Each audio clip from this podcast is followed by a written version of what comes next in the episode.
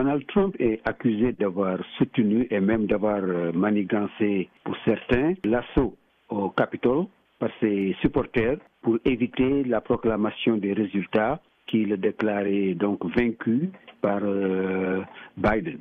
Ce quatorzième amendement remonte à 1868 et c'était pour interdire la reprise, disons, d'activités politiques des dirigeants de la sécession du Sud qui a entraîné la guerre civile. C'était pour éviter qu'ils se représentent à des élections.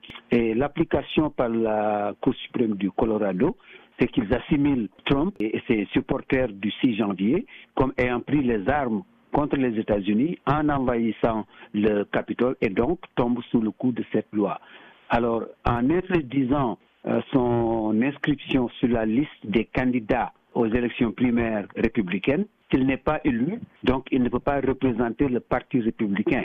Il est même évident que même s'il s'inscrit comme indépendant, la même loi va s'appliquer à lui. Donc il ne peut pas briguer la présidentielle euh, au Colorado. Et si d'autres États appliquent cela, cela veut dire que euh, M. Trump ne peut pas être candidat dans ces États et donc ne peut pas recueillir de votes selon la Constitution américaine. Ce n'est pas une interprétation d'une loi de l'État du Colorado, c'est une interprétation d'une loi fédérale.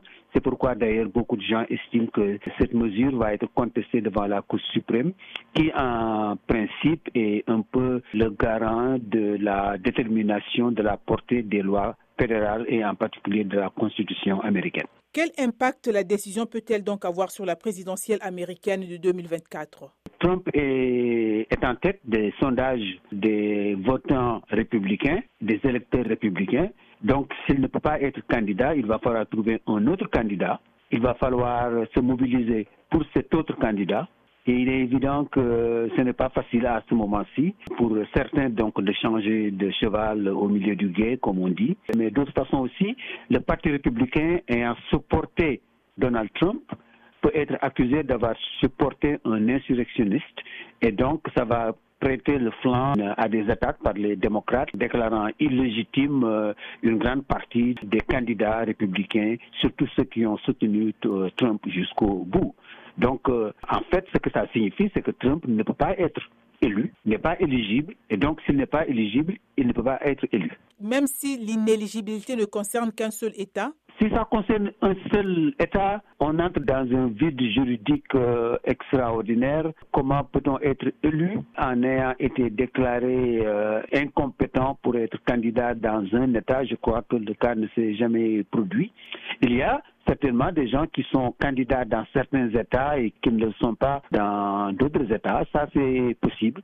Le Colorado n'a pas, disons, un nombre de voix extrêmement important, comme par exemple la Virginie, la Pennsylvanie, New York, euh, Floride, Texas ou la Californie, pour représenter quelque chose de fondamentalement lourd, disons, dans l'escarcelle lors de la décompte euh, des voix des grands électeurs, mais néanmoins, ça fait, ça fait ombre, ça fait tâche, et techniquement, certainement, il peut toujours briguer si ça s'arrête au Colorado, mais d'une façon générale, ça va complètement changer donc la perspective euh, de la campagne électorale.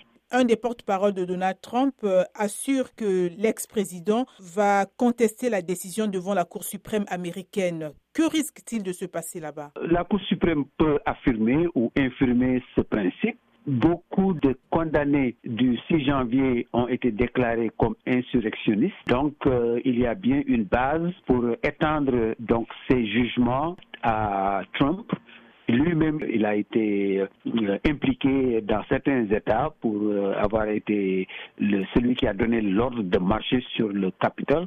Et donc, euh, c'est un insurrectionniste. Mais ces jugements sont toujours dans le processus. Donc, mais si la Cour suprême décide que effectivement le 14e amendement peut s'appliquer ici en fonction des condamnations déjà avérées des partisans de Trump qui tous ont dit qu'ils sont allés assaillir le Capitole sous ses ordres, à ce moment-là, donc ça en est fini de ses chances d'être candidat. Mais beaucoup d'observateurs pensent que la Cour suprême ne va pas aller aussi loin, surtout que individuellement, Trump lui-même n'a pas encore été jugé et condamné comme insurrectionniste, mais seulement, disons, ses supporters.